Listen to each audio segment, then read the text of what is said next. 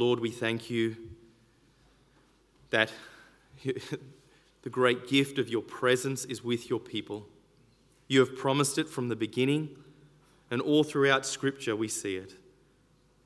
And so, Lord, we thank you that we can come together, that we can worship you.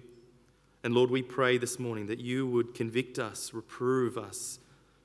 Lord, that you would challenge us, and that you would cause us to glorify you and to walk in your ways. And we pray this in Jesus' name. Amen. Ezekiel 1, uh, not, not the, the normal sermon that you probably hear when a, a, visiting preacher comes, but when Joel told me that he was going to look at uh, the series on Colossians and I was going to preach on Colossians, uh, I thought, well, I could preach on Ezekiel 1. That's a, a, passage that is precious to me. I spent about six months on it, um, studying um, certain parts of it. But Ezekiel 1, what I want to get um, across this morning is that God's presence strengthens his people.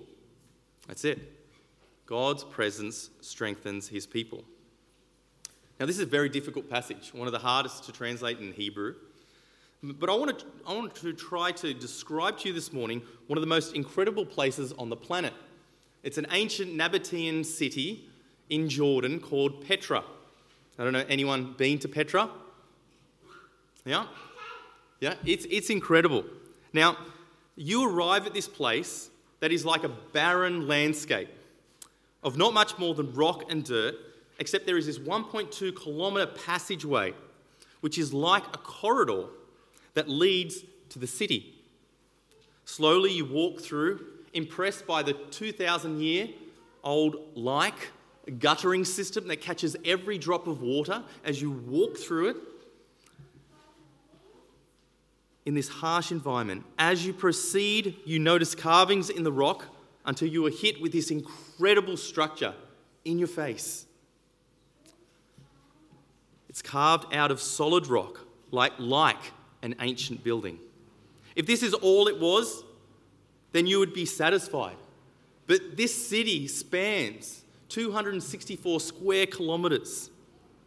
Tombs that cover entire hills, and a high place and treasury carved out of a rock. From cisterns to lions to homes, this ancient city is like nothing else on this planet. I've tried to give an accurate description of a vast ancient city that is hard to compare to anything else. Notice I said like, like, like. This is what we are doing when we approach Ezekiel 1. Notice all the likes, appearance, like in Ezekiel 1. So if you're trying to put, uh, you're trying to draw a wheel and saying that's exactly what it is, then we're, we're missing what Ezekiel 1 is doing. It is comparative. So we are doing this. We are trying to grasp for words to describe a God who is glorious and his presence, which is unfathomable and beyond what our human language can express. It's like Ezekiel trying to find words to express the glory and the majesty of God. God has shown him visions from heaven now, one of the main themes in all of Scripture is the presence of God, which I, you would have heard a little bit about that in the kids' talk.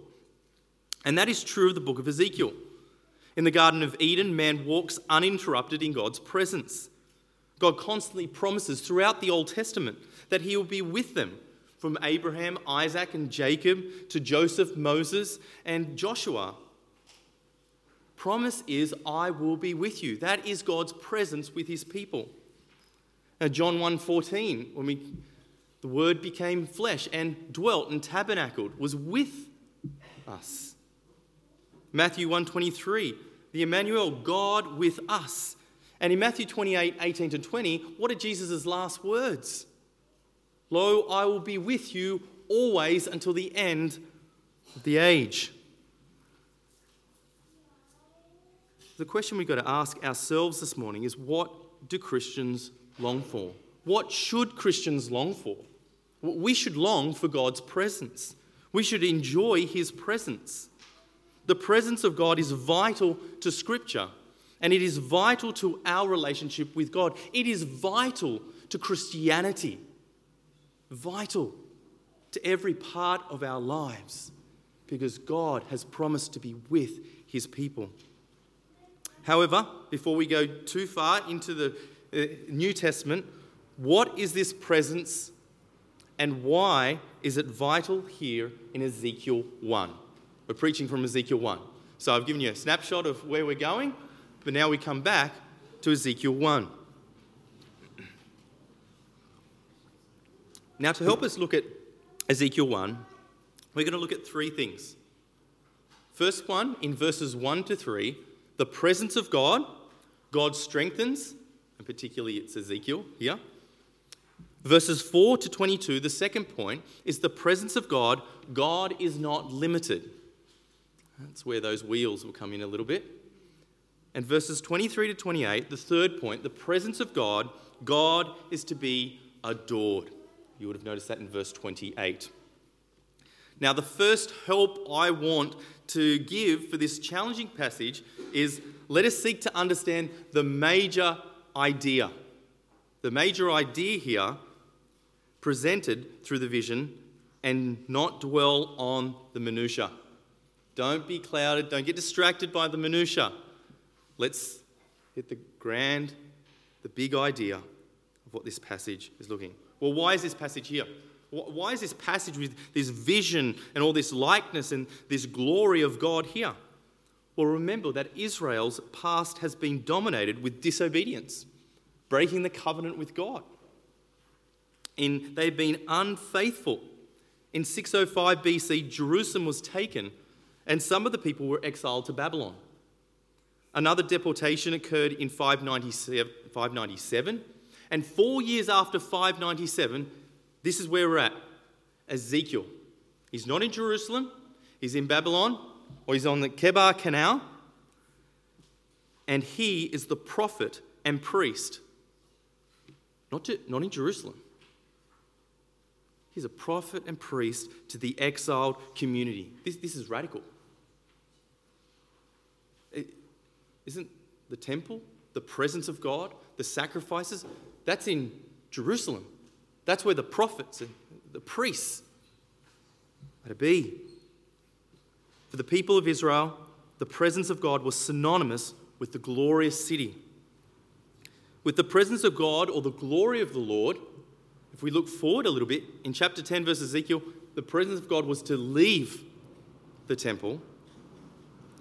How would the people be strengthened and comforted how will the people of Israel still worship their God when there is no temple and their home is far from the promised land?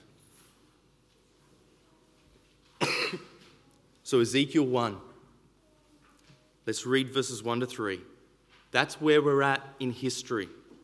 In the 30th year, in the fourth month, on the fifth day of the month, as I was among the exiles by the Chebar Canal, the heavens were opened, and I saw visions of God. On the fifth day of the month, it was the fifth year of the exile of King Jehoiachin. The word of the Lord came to Ezekiel, the priest, the son of Buzi, in the land of the Chaldeans by the Chebar Canal. And what does it say? And the hand of the Lord was upon him there. His presence was with him there. Ezekiel 1 is the most elaborate of theophanies in the whole Old Testament. If you think, what is this word theophany? Um, I don't think I've heard that before. Uh, simply, it's a visual appearance of God, whether it's in a burning bush or in a cloud, a visual appearance of God.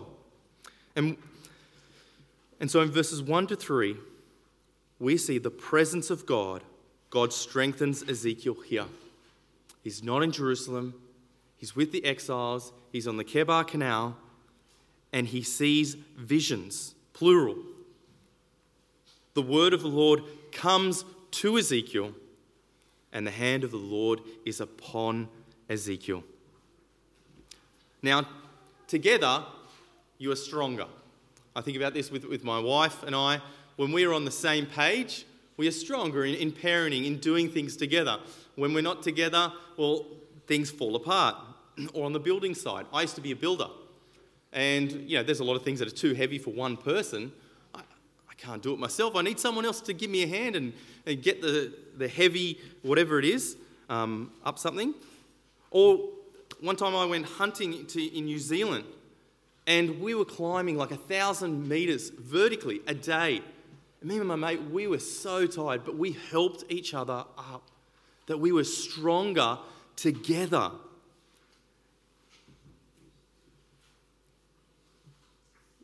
We are stronger when we are together. We are stronger when we are together with God. Ezekiel, here in Ezekiel 1, needed God. Israel needed God. Brothers and sisters, we need God and we need His presence. And God supplied all that Ezekiel needed and all that the people of Israel needed here in this time in history. Without God, without His presence, we are like rocks without hardness. We are like a river without water, a door without hinges. Something vital would be missing because we don't have the presence of God. This is the great need of the world, isn't it? Without God, without Christ in them, living, animating the Spirit that gives life, there is no hope. That is what the world needs. That is what Ezekiel needed, and is what Israel needed at this time. See, God communicates his presence by theophany in this section.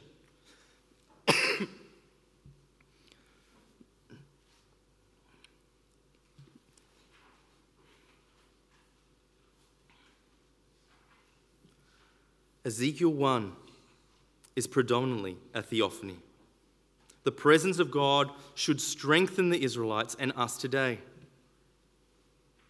And, this, and even though God is judging his people, the reason why they're in Babylon is because of judgment, he still says, I am with them. I will be with you.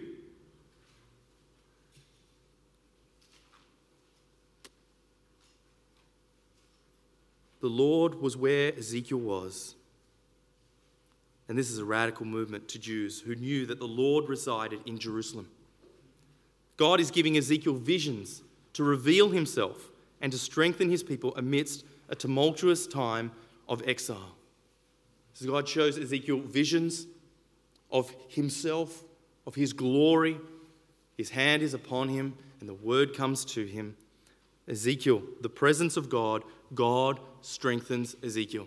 And if you keep reading through the book, you know that Ezekiel really needs God's presence for what the prophet would have to withstand. But secondly, verses 4 to 22. The presence of God, God is not limited. Notice that there is a lot of movement in this section. Lots of wheels, lots of movement, there's lots of things going on. Verse 12, we see that, and each went straight forward wherever the Spirit would go. They went without turning as they went. You'll notice that there are lots of wings, which um, of movement and beings moving. Um, you see in verses 16 to 21, wheels within wheels, moving wherever they will go. There is a lot of movement in this section. What is that talking about? Now, all of creation is limited by something. There's not one thing that is li- not limited. We are limited, limited in presence. I'm sorry, but you cannot be here and there at the same time. So we call a contradiction. A dam, however, is limited in by its height and by its strength. A building is limited by its foundations. We are limited in our ability to care, to, to help, for one, help one another. Our arms are constantly short, but God's arm has infinite reach. We are limited. God is not. We can only comfort those who are close, like being only in Jerusalem. Humanly speaking, if Israel were to think that God can only comfort them if they're in Israel, in Jerusalem, then they have a very low view of God, a very man centered view of God. But God comforts and is close to all his people, regardless of where they are. He strengthens and comforts. Now, verse 4 is a very important verse, I would argue, in the whole of Ezekiel. And, and by looking at you're like, well, okay, let's see what this is. Verse 4, at the very beginning of this vision, really speaks about divine activity in a vision of judgment. Now, it says, As I looked, behold, and in your translation, it might be whirlwind or stormy wind came out of the north, and a great cloud with brightness around it, and fire flashing forth continually, continually and in the midst of the fire, as it were, gleaming metal. What doesn't come out in a lot of the translations, and, and this is very difficult, um, verse and passage, is that the word for spirit, wind, or breath is used in verse 4 there for stormy wind or for whirlwind. Now, why do I mention that? Why is that important? Now, if, if you're about to hear a description of the glory of the Lord in a section of Scripture, would, would it not surprise, would it, would it surprise you if we had references to maybe the, the Son and the, and the Spirit? Well, obviously, not as, as Jesus and the Spirit poured out. I don't think it would surprise us that much. But let me demonstrate this. Uh, you, you, can turn to these passages if you want, but um, we'll go through them very quickly. If you turn to Job 38 1 and Job 46 and 2 Kings 2 1 and 2 Kings 2 11, they use the same word for a stormy wind or a whirlwind, but without the use of the word ruach for spirit.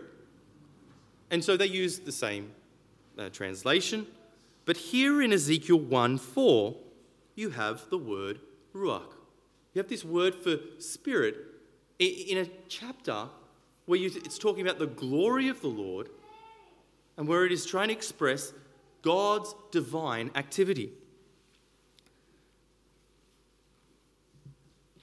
Now, not only that, but in chapter 1, verse 12, and chapter 1, verse 20 and 21, it is the Spirit, the, the Ruach, that is animating the creatures and is in the wheels. It's not as if this wind is just like a, a breath, like just blowing them along. It's not like this is just some sort of natural occurrence. What the Ruach, what this Spirit is doing, is animating, is activating. And the more you go through Ezekiel, the more you see the role of Ruach. And at the very beginning of the Ezekiel in chapter 1, verse 4, this is important because later in Ezekiel, you'll see that the Spirit gives life. Not only judgment, but in the midst of the judgment, there'd be a promise that life would come and would animate, in fact, bring death from death to life. Therefore, in a chapter that is communicating God's activity and presence, Ezekiel 1 begins with the Lord coming to Ezekiel and the Spirit bringing this vision, or we, we can say divine activity, to the prophet and priest Ezekiel. What I am communicating here, this is no ordinary storm. This is not as if the storm has just come out because it's summertime in Sydney and it cools us down. This is divine activity. It is divinely summoned to communicate God's control over Israel's judgment. God is in control of this judgment, but He'll also be in control of being with them and promising them greater things than a literal restricted place in Israel, in Jerusalem. This is the beginning of God displaying his divine activity through Ezekiel animation, control, and power. It highlights Ezekiel's main emphases judgment. That's what this vision is about. God's presence. We saw that in verses 1 to 3. And his sovereignty. So, in verses 5 to 22, as we continue looking at the presence of God, God is not limited. We could read from verses 5 to 22, but notice how many times, like the word like or appearance, which is their comparative terms, we're comparing one thing, it's not saying that, okay, this is a seat. It's, go, it's like putting something there and saying, this is like a seat. Oh, this is like a table. That, that sort of language happens 33 times in 25 verses. I don't know about you, but when you read scripture, if that is happening in one chapter, or even in a book, you've got to be thinking that this is communicating something to us. This is like or appearance. There is a communication of the divine in this section. That God is active. And Ezekiel is trying to find words to express the glory of God. You know, if, if we fast forward to verse 28, we see that such was the appearance of the likeness of the glory of the Lord. Notice what he does there. Such is the appearance of the likeness. That's like a doubling the comparison, comparative term of the glory of the Lord. What, we are looking at in Ezekiel 1 is the likeness of the glory of the Lord. Now, it's hard to go through every little verse in this section, um, otherwise, we'll get bogged down in a lot of the detail. But as I mentioned before, this is indications of theophany of God's intense presence. When we see things like fire, throne, cloud, all these things, it communicates God's activity. And so, especially when it's in a theophany. Now, in verse 4, why I said verse 4 is so important is because it highlights some of this. There is a storm, there is fire, there is cloud. And so, these visual pictures reveal the character of God and the work of God. Notice that this is, this is Ezekiel 1. There, there are 48 chapters. The priority, why put Ezekiel 1 here? Difficult. We can't even, it's not like we're reading a narrative here and we're like, okay, that's a good start. Let's get on to the harder bits later. Right here at the beginning is something glorious that we're not supposed to miss. If we look at all the details, we miss the glorious expression of God's judgment and majesty to his people. Now, this is an intense and graphic. The first thing we'll look at here, theophanies, is storm. Storm theophany. Storms demonstrate God's power and sometimes his displeasure. As I looked, behold, in verse 4, a stormy wind came out of the north.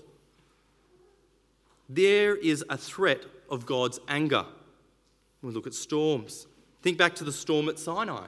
It contrasted that the people sin with a holy God. It separated them. People were not allowed to touch the mountain. There was a separation between God and his people. Without a mediator, without Moses, judgment awaited every individual. The threat was death. The storm exhibits God's power over all creation. This is God's sovereignty being shown in Ezekiel 1. Not only his judgment and his presence, but his sovereignty. I control the, the clouds, the storms, the fire, the wind. Nothing is beyond me. When you go out into the world where there are so called gods in Babylon and Assyria the Moabites and the Edomites, they can't control any of this. I am the one God. I am Yahweh. All these theophanies point to the Son. And I'm not ashamed to say that. This is all these things in Ezekiel 1 point to the Son they fulfilled in Christ by revealing the seriousness, when look at, at a storm, the seriousness of God's anger and justice fulfilled on the cross. What is of greatest importance is what these theophanies reveal about God and his covenant promises and how his presence is seen in the covenant and kingdom. The, the next thing we look in verse 4, we see the fire flashing forth continually, and in the midst of the fire, as it were, gleaming metal. You'll notice that fire comes up again in chapter 1. Pillar of fire by night for the Israelites in the Exodus, and the burning bush in Exodus 3 with Moses. It's clear that God was in fire. It emphasizes purification and destruction. If you remember Matthew chapter 3, Christ's fire burns up the chaff, destroys it, but it purifies believers by the Spirit coming to dwell and be with us. The, the, there is also cloud here, and a great cloud in verse 4. A cloud theophanies, often Exodus 13. Again, the cloud by day. It, it, it leads and it guides and it protects the people. A cloud conceals God, but he also appears in it. A guided and protected people, Christ is the fulfillment, for he guides and protects his people. The concealing and revealing functions of the cloud point us to the mystery of Christ. So, this is fulfilled in Christ, these things. If we go through and we look at the wheels within the wheels and the wings and that, there is movement here. It's talking about God is not limited in strength, in power, in presence, anything. He controls all things, whether it is the natural motions of waves or cloud or storms. He is not restricted in any way, shape, or form. God's presence and power cannot be contained. It is both a strength, it is an encouragement and comfort to his people. So that is the presence of God. God is not limited. As we, as we come to the last point, verses 23 to 28, we see that the presence of God, God is to be adored. So God has not left Israel. God has encouraged Ezekiel. He strengthens his people. He's said, I will be with you. He says, I am sovereign over all things. What is a creature's response? What is the prophet's response? Let's read verse 28 again. Like the appearance of the bow that is in the cloud on the day of rain, so was the appearance of the brightness all around. Such was the appearance of the likeness of the glory of the Lord. And when I saw it, I fell on my face, and I heard the voice of one speaking. The imagery in this final section from verses 23 to 28 caused Ezekiel and should cause us to fall down on the ground and worship God. It's a bit hard to see. You may have read Ezekiel 1 before and gone, this is just confusing. But what we are supposed to do is just marvel at the pictures, marvel at the theophanies, marvel at the words being used, marvel that God would still be with his people despite centuries of unfaithfulness. And yet he will still be faithful and he will still hold out his hand and he will still care for his people. Could you say that if God looked at your life, it would be a life of worship to him? How do you think that would look like if God did that? Well, our problem is there is no if. Notice I put if in there, but God sees all that we do, all our priorities, all our, all our failures, everything. Who is this King of glory? He is the Lord of all creation. How much do we fail to worship this glorious, majestic God? Brothers and sisters, we have too many idols in our way. That we do not fall down and, and respond. We have forgotten that our God is this grand and glorious and majestic, that He controls all things, that He loves us despite what we do, because He has saved us. We have too many comforts that cloud our eternal perspective, our challenge is that we should not live for the temporary no more. That we would say these words I will not live for the temporary no more, because none of those things will last. All those things will evaporate, be destroyed, taken away.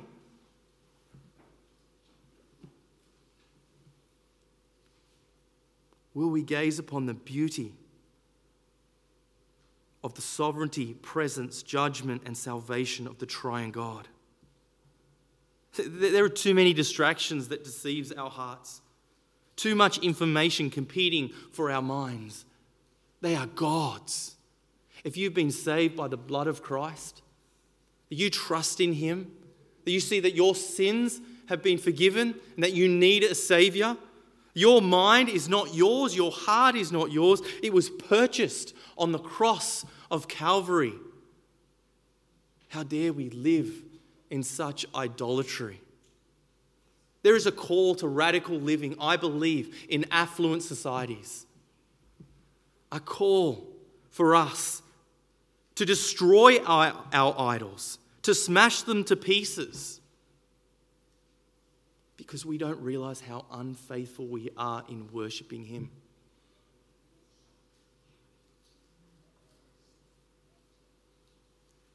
We need Ezekiel 1 to have our hearts adjusted to the glory and majesty of God, that our words are insufficient. He is infinite and eternal. Brothers and sisters, friends, it is hard to worship God when you're worshiping something else. What are you worshiping now? What are you thinking about now? What are we thinking about for the rest of the day, the rest of the week?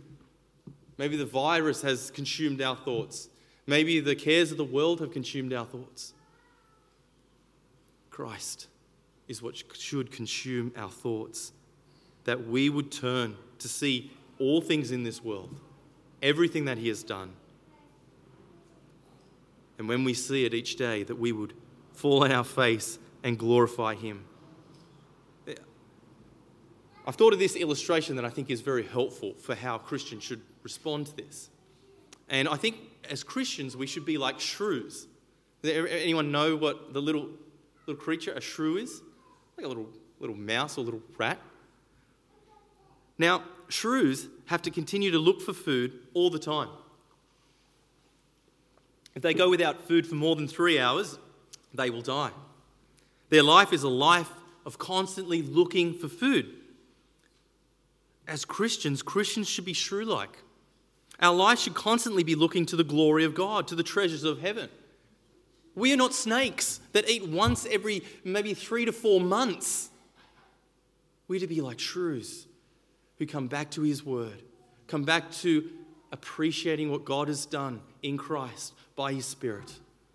That is our constant daily food, and it should be our constant daily worship.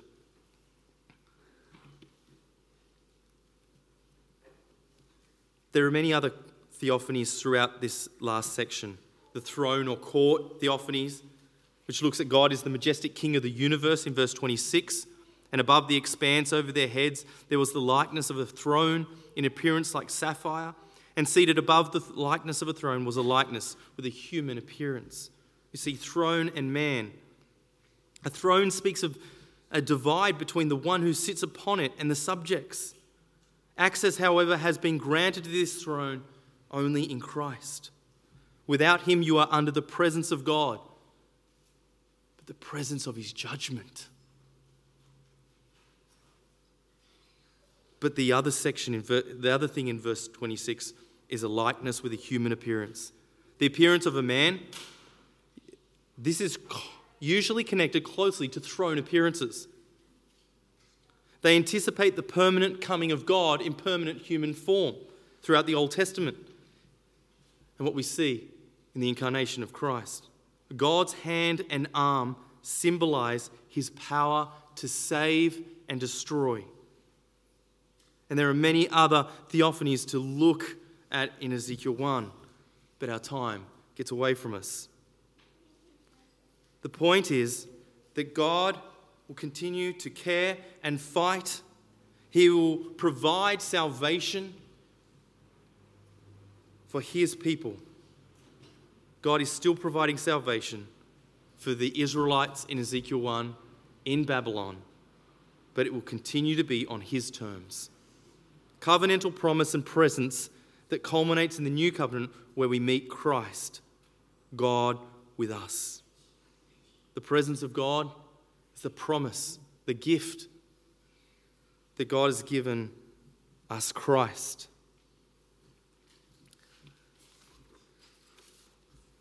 So, how do we respond? Well, we've already looked at the shrew like illustration. And the application for this is He strengthens and comforts, no matter whether we are in Jerusalem or Babylon, whether we are in Drummoyne, Stanmore, Liverpool, Campbelltown, Queensland, Jerusalem, Babylon, Australia, the United Kingdom, even if you are from New Zealand or the US, God is even there.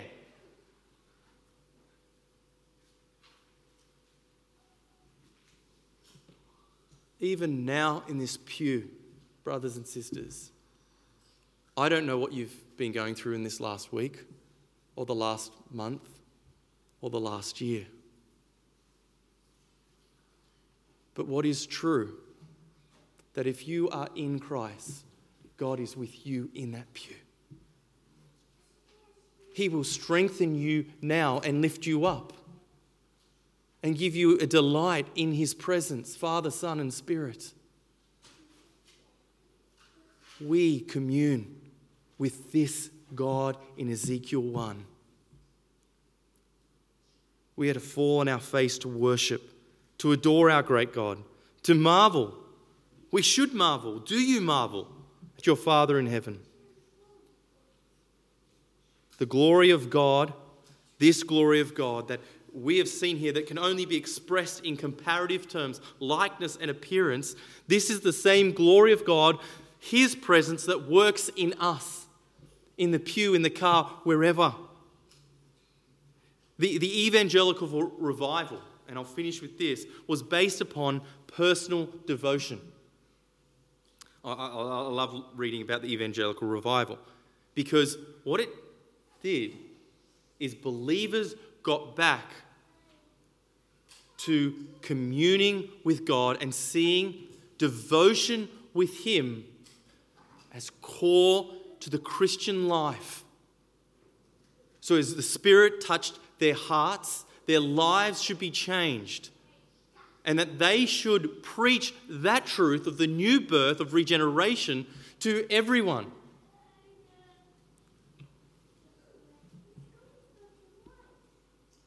We can, in our devotion with Him, in our communion with Him, have a grand height of all experience, we have access to God. That throne we spoke about, God promised that, that a man would come, came in Christ, that we can approach the throne. We can have a grand experience every day of the glory of God because of what Christ has done. So in Ezekiel 1, remember that God strengthens by his presence. His presence is glory, glorious. It is not restricted. He is sovereign over all things. And his presence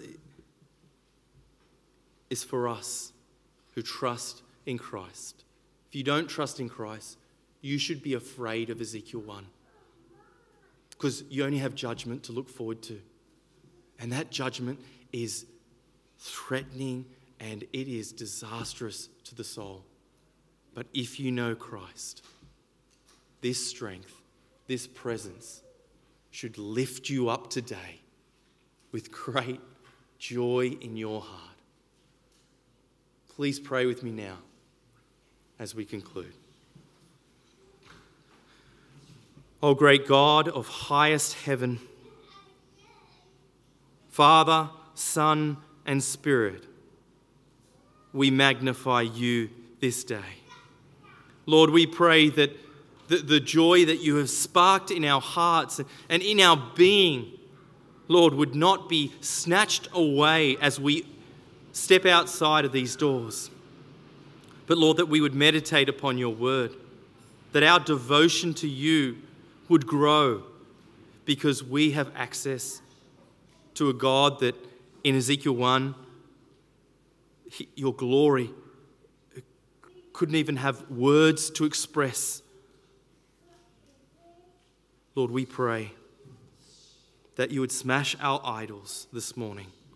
Lord, that we would not be like fat snakes that eat once every three or four months, but Lord, that we would be attentive and shrew like in our Christianity, that we would feed upon the spiritual delight of your word, the spiritual delight of communing and praying with you, of being with your people, Lord, and that we would do this not for our own sake, but for the sake of your, your name, your glory, and your kingdom. We thank you for this time together that you have blessed us with your presence. And we pray this in Jesus' name. Amen.